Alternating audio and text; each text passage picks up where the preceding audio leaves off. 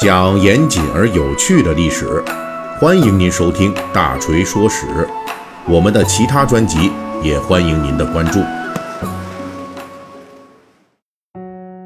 最近我们大锤的《水浒细节解密》啊，就一直跟大家聊这个《水浒传》里边涉及的各种美食啊，我们都聊了好几期了。那本期呢，我们就聊这书中出现的另外的一种家禽的肉类啊，这就是鹅肉。以及由此引出的一桩文学史上的悬案，在这个《水浒传》里边啊，鹅肉出现的场合几乎每次都与鸡相伴。比如说，九纹龙史进在中秋当夜，于史家庄内啊宴请少华山的强人朱武等人，就安排庄客提前宰杀了百十只鸡和鹅。武松杀嫂之后，被官差押往孟州，这路过十字坡酒店的时候。与母夜叉孙二娘等人是不打不相识。随后，孙二娘和丈夫菜园子张青就安排杀鸡宰鹅，盛情款待武松一行人。在《水浒传》中出现的鸡鹅一同出场的场景，大部分都属于书中举行多人参与的宴会的情形，而鸡鹅同时出场，也代表了这种宴席的丰盛。应该说。《水浒传》的这些细节处理是比较符合历史真实的，因为在唐宋时期，鸡和鹅属于禽类肉食中的强者，这鹅肉的排名呢仅次于鸡肉，二者都要比鸭肉的地位高。在历史文献中啊，常常是鸡鹅并称。在书里边，其实还有两处是鹅肉单独出场，一次是花和尚鲁智深。路过桃花山脚下的这个桃花庄刘太公他们家啊，这刘老头就款待鲁智深啊，先送上一壶酒、一盘牛肉以及三四样菜蔬啊，这些东西啊，对鲁智深来说实在是不算什么，所以他三口两口的就都给吃光了。后来呢，他又吃了二三十大碗酒，然后这下酒菜就是又提供的一只熟鹅啊，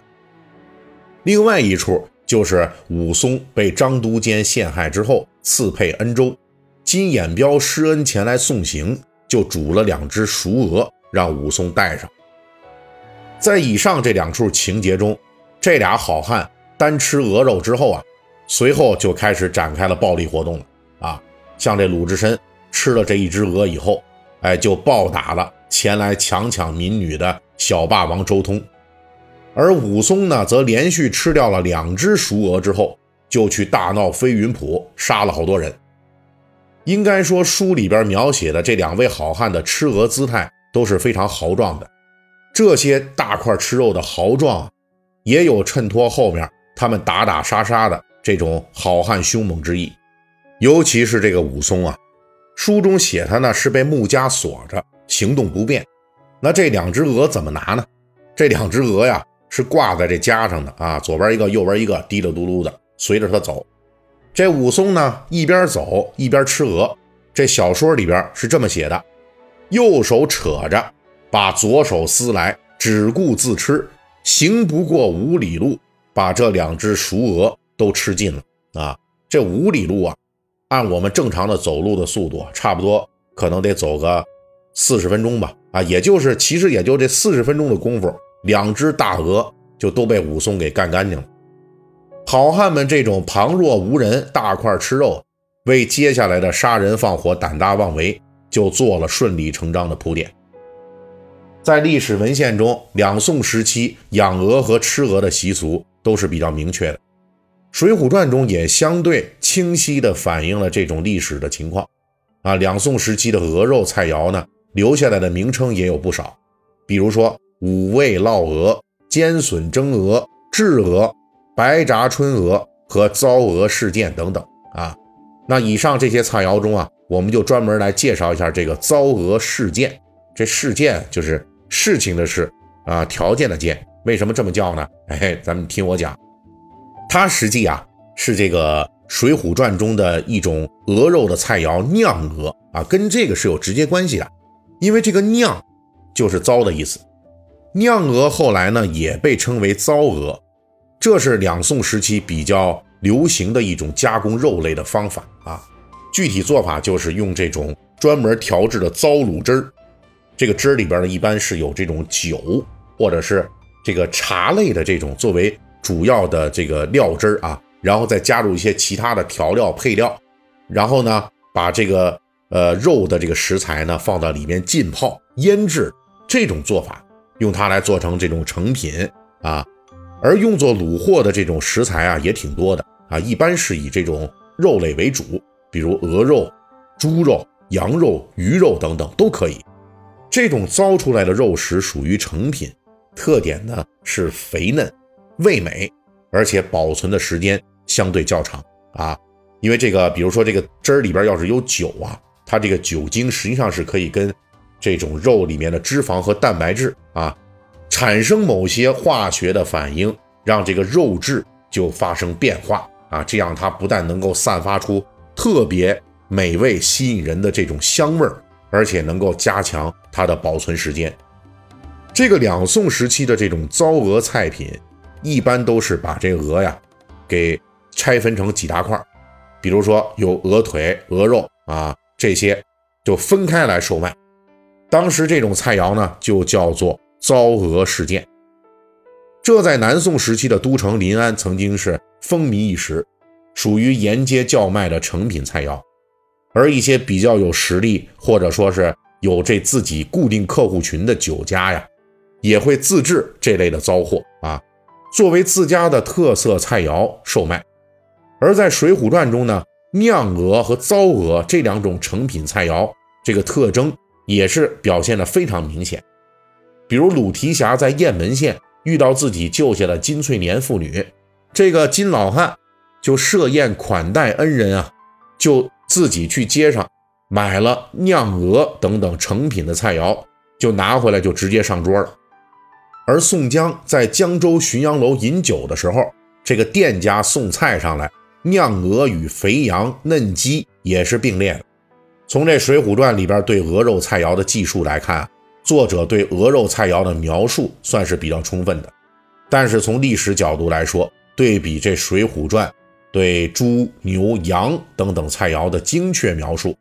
书里边对鹅肉菜肴的描述与历史真实还是有一些差距。因为鹅类在两宋时期的饲养和食用啊，有两个特别鲜明的特点啊，其一就是北宋少而南宋多，其二啊。是北地少而南方多，